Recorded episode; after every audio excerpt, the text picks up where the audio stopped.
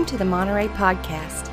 For more information, check out our website at montereychurch.com. Morning, church. It's good to be back with you again this morning as we jump back into the Sermon on the Mount, uh, the first part of the Sermon on the Mount, the Beatitudes. And as I begin, I want to relay to you a, an old Christian folk tale. As I understand it, it was born in India. There are many versions of it, but the version I want to share with you was a little boy who loved to play the game of marbles. Do you remember the game of marbles? I actually had somebody here in the first service go track down some marbles uh, that they found back in the children's wing. If you haven't played marbles before, maybe let me refresh your memory on the game. Sit in a little circle with some friends. There's a ring around. You have a handful of marbles, and the goal is to push one of the marbles and knock all the others out of the circle. Last one to have marbles in the ring wins. Well, this little boy came from a, a nation and a time where they played the game of marbles a lot. In fact, they carried around with them these bags filled with these marbles. And they'd play with their friends all the time. This little boy loved to play the game. And in particular, there was a, a blue marble that he had that he liked more than all of the others. I know you can't see that, but this is a blue marble. The one that fell is red. He would, he would hold this and as his kind of trump card at the very end. He was the last one that he would use to, to knock the other ones out. And for some reason, it would always win. And so he held it in great esteem. It was his favorite.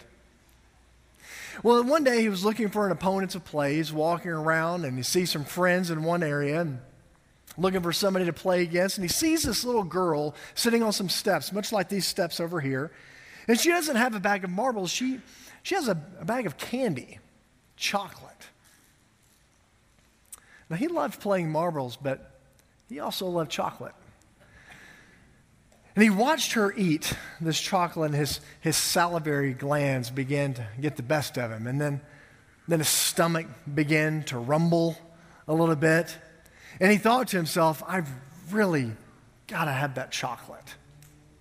And so he thought for a moment, and then he went over to the girl and he said, I have a deal to make with you. He said, I will give you this entire bag of marbles if you'll give me your chocolate. And she thought immediately, she said, This is a great idea. Sure. She handed him the bag of chocolate, and he was ready to hand her the entire bag of marbles, but they were in his pocket at the time. He knew what the blue marble felt like. Had a little ridge on one side. And it was so distinctive that when he put his hand in his pocket, he could put all the other ones in his hand but he could push that one down to the bottom of his pocket and keep it there. And that's what he did. He gave her the entire lot of marbles except for the blue one. He kept that one for himself. He made the trade. He laid it out there in front of her, and she gave him the bag of chocolates, and he took the chocolates and walked on his way, eating as much as he could, as fast as he could. And then he thought for himself, and about the third handful of candy, he thought for himself, and then he turned back to her and he said, Hey, did you give me all of the chocolate? That's the Christian life in a nutshell. The reason I tell that story, there are many of us, maybe everybody in this room, when we think about the greatness and the gifts of God, we want everything. We want it all. We, we want to feel close to God. We want to experience the richness of God's glory. We want to have a personal relationship with God. We want God to answer all of our prayers. We want it all.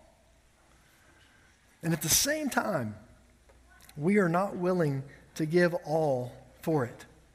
That's really the story of the Christian life.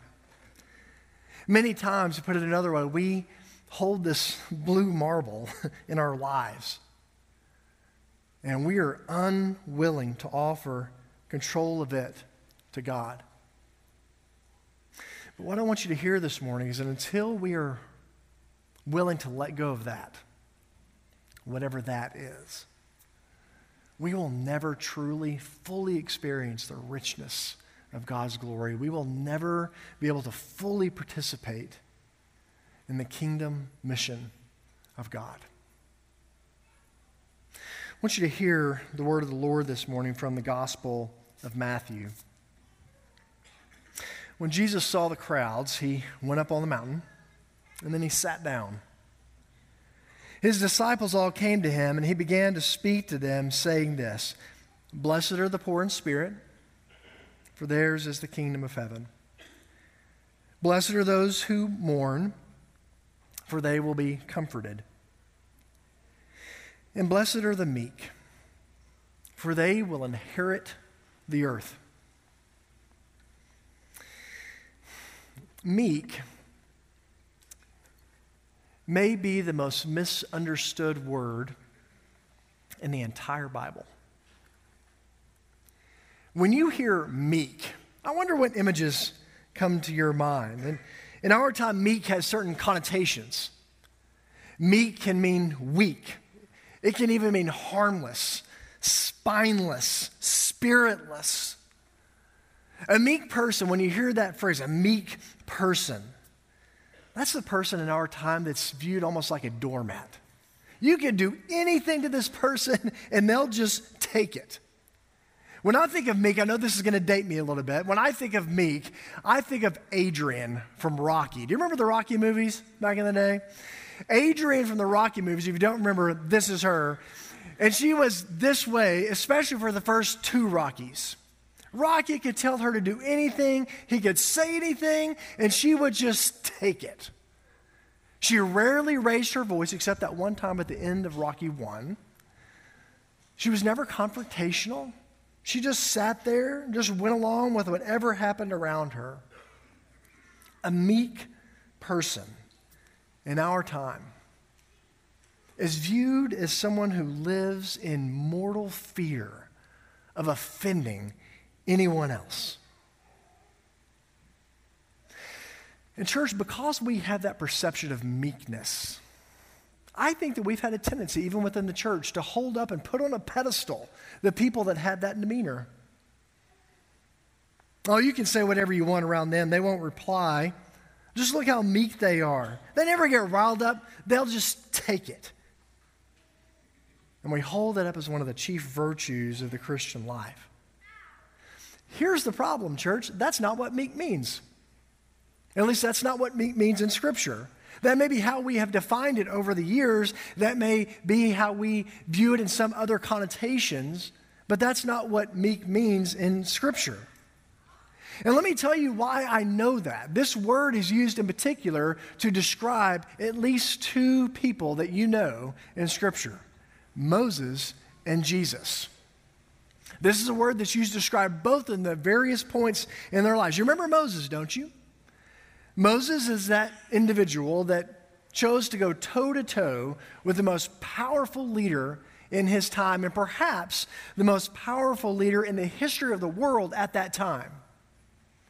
He's the one that publicly challenged the position of his people who were enslaved. Moses doesn't come across as somebody that's unwilling to challenge someone. He doesn't come across as someone that lives in mortal fear of offending anyone. And Scripture calls him meek. Jesus also is called meek. Though we sometimes like to picture Jesus as that, you remember that precious moments figurine of Jesus in the Christian bookstore?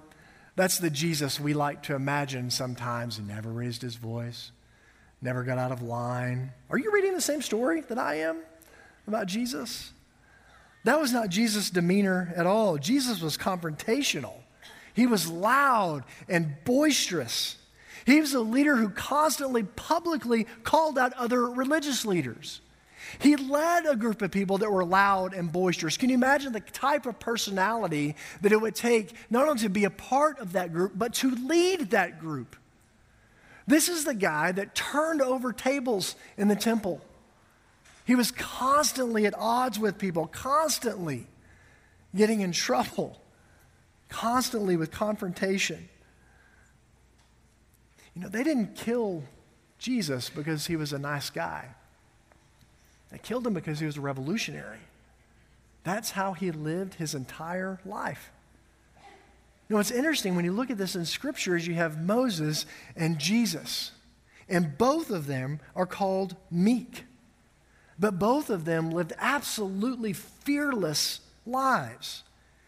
So, as I said, I think we've grossly misinterpreted this word because Scripture calls both of them meek. So, what does this mean? The word that is most often rendered meek in our Bible and the one that's used here can be translated in many different ways, and it is in other parts of Scripture. In particular, there's this passage in Isaiah 61. And the reason that's important, because if you remember a couple of weeks ago, I was telling you that Isaiah 61 is probably the sermon text for Jesus' Sermon on the Mount. As Jesus was writing the Sermon on the Mount, as he was conceiving it in his mind, he had Isaiah 61 in mind. We know that because it follows almost exactly the same organization from beginning to end. It's as if Jesus is looking at Isaiah 61 here, and he's writing a sermon over here, and he's just, it's a commentary on Isaiah 61. Isaiah 61 has the word meek in it. You know how it's translated there? Oppressed or poor. Some translations even use the word humble. When Jesus says meek, he's not talking about people who were submissive or mild or unassertive. He's talking about people who are humble in the sense of being oppressed. You could say it this way he's talking about people who have been humbled. They have been bent over by the injustice that they've endured in the world. But instead of giving up, instead of walking away and laying down, the people that Jesus is describing this meekness means that when they find themselves in that oppressed, being humbled position, at that moment, they submit themselves to the work of God. There's this idea of submitting. I love the way that Glen Stassen, who is a commentator in the Gospel of Mark and particularly has written quite a bit about the Sermon on the Mount, he defines this meekness in the Beatitudes. And he says it this way He says, These are the people those who are surrendered to God. In fact, he describes them on, he says, they are surrendered to God so completely that if you watch them long enough, you can't tell if you're watching their will or the will of God.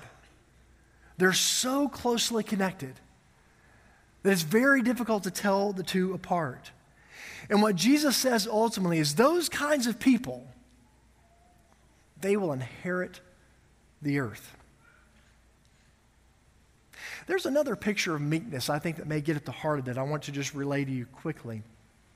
Do you remember the story of Jesus going into Jerusalem that last time? We usually read that text on Palm Sunday, the week before Easter. Matthew tells this story, and it's that moment where Jesus is going into Jerusalem for the last time. I was at AC's lectureship this past week, and I, I preached a sermon on this idea of that journey to Jerusalem that Jesus took. And what's fascinating about this is that Jesus knew what was going to happen in Jerusalem, right? He knew death awaited. He knew he would be arrested. He knew he was going to be killed, and still he went into the city. That's an incredible thing to know about Jesus. That speaks so much about the character and the nature of God. Well, Matthew tells this story in his gospel as well. And he tells that moment where he tells the disciples to get ready for going into Jerusalem. So he tells the disciples to go into the village ahead of Jerusalem and to find a colt. Remember, and he says, Go in there, untie it, bring it to me. And this is the colt upon which Jesus rode as he went into Jerusalem. And then when Matthew tells the story, he says, All of this happened to fulfill what the prophet said. And then he quotes this passage in the Old Testament. I want you to hear this. Tell the daughter of Zion, saying, Look, your king is coming to you humble. It's this word, meek, it's the same word. And mounted on a donkey, on a colt, the foal of a donkey. Isn't it interesting? Of all the words in language, that could be used to describe Jesus boldly walking toward his own death, knowing what was to come. The word that is chosen is meek. here was a moment when Jesus was completely submissive to the will of God. He looked danger in the face and he boldly took one step in front of the other anyway. When Jesus says, Blessed are the meek, he means those people who surrender themselves completely to the will of God. They humbly set aside their own agendas. They humbly set aside their own dangers, their own fears, and they completely submit themselves to the will of God. That's what it meant then. What does it mean now? What does it look like to surrender to God? There's a book that was written several years ago now, What is Gospel? A guy by the name of Greg Gilbert tells a story in that book about teaching his young son to swim. Anybody ever been through that excruciating pain? They decided, he and his wife decided to teach their son to swim at a very early age. In fact, he was just over one year old. They had a pool in their yard.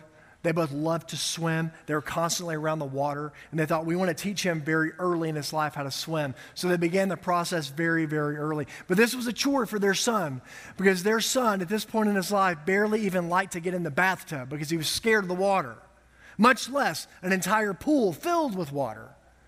So they started slowly. Gilbert describes taking his son into the backyard with their pool and the first thing he did, he would set him on that top step, you know, that top step in the pool. He said his son would just kind of sit there and bounce a little bit like this. Sometimes he'd put his hands in the water. When he got really brave, he would put his face down in the water with his lips in the water and he'd make bubbles. But that was it. They did that for a while. The next step, he said he, he took his son and he held him, and he began to walk around the shallow end of the pool. He said as he did this, his son had that death grip around his neck. Some of you have experienced that. In the next step, he said he, he brought him to the shallow end of the pool, and he just wanted him to kind of stand there and walk around just a little bit. The water is just maybe up to his knees and just kind of get comfortable with it. And then it was time for the big show. Finally, he decided he was going to help him jump off the side of the pool into the big area of water. So, fulfilling the God given duty as a dad, Gilbert grabbed his son, lifted him up on the side of the pool, and then he jumped in in front of him down in the water, hands out, and said, Go on, jump. He said his son looked at him with a strange look on his face, and he had a look that said in his mind, This is not the last time he would think of this of his father, but he thought to himself, even as a one year old, my father has completely lost his mind. And he wasn't about to jump. He said he looked at him for a moment and he saw this, this change, this evolution of thought go through his little son's mind. He said he went from confusion to dawning understanding to amused rejection to outright contempt. And when he finally realized what was going to happen, he ran as fast as he could and says, No, I'm going to see mommy. And he did. Well, Gilbert said he acted faithfully again on that solemn responsibility as a father, chased his son down, brought him back to the place where they were there on the side of the pool. And so he again was at the moment of truth. Father jumped down into the water again, son there with him. Hands out, come on, I'll catch you, I promise. And he said, and then he just, he saw it begin to change. His little son is sitting there in the swimmy diaper and just kind of doing this number for a moment. He, he could tell he wants to jump, but he's just not sure if he's going to do it or not. And then finally, after a long time, he didn't quite jump, he just kind of flopped into the water. Dad wraps his hands around him. Oh, good job, good job. And once he felt that safety, man, then it was on. For the next hour, they're going back and forth in the pool. It was that same routine. He would jump, he would catch him, he'd lift him, reset, jump, catch, lift, reset, over and over and over again. They did this all afternoon. After he began to, uh, to get some kind of comfortability with doing this over and over and over again in the pool, mom and dad began to get a little bit worried. Now, what if he's out there by himself and he feels so comfortable with the water that he jumps in on his own? What if nobody's there to watch him? What's going to happen then? So, for the next couple of days, they watched him. They would stand in a distance, sometimes as parents do, and they'd watch him to make sure he was safe. What is he going to do? They were so pleased. They were amazed. They were touched deeply to notice their son never tried to jump in on his own, not once. At least not unless his father was there in the pool with him, his arms stretched open, telling his son, I'll catch you, I promise. And when his dad was there, boy, he would fly. When Jesus said, Blessed are the meek, for they will inherit the earth, what Jesus was really saying was, Go ahead, jump. Some of you in here may be very anxious of letting go of that one, that one thing. You just push it further and down to your heart, into your pocket whatever the case may be. And you'll give God everything except, except for that. I don't know what that is. Maybe it's that addiction that no one else knows about. Maybe even not even the person sitting next to you this morning knows about it. It could be that thing that you're holding on to. It, it could be that, that constant tendency that you have of worrying about your family, about your job, about life. It could be that that thing that you're still holding on to is, is money. Boy, that, it's that for a lot of people. Or maybe it's just pride. What is it that you're hiding at the bottom of your pocket? That you refuse to give to God. Church, what Jesus is saying with this sermon is go ahead and jump. Give yourself completely to the will of the Father. Surrender everything to the mission of God. And when you do that, Jesus says, I'll catch you. I promise. Not going to let you drown. I will be there when you jump. The kingdom of God has come. And that means great things, great things for people in this world who are courageous enough to become meek.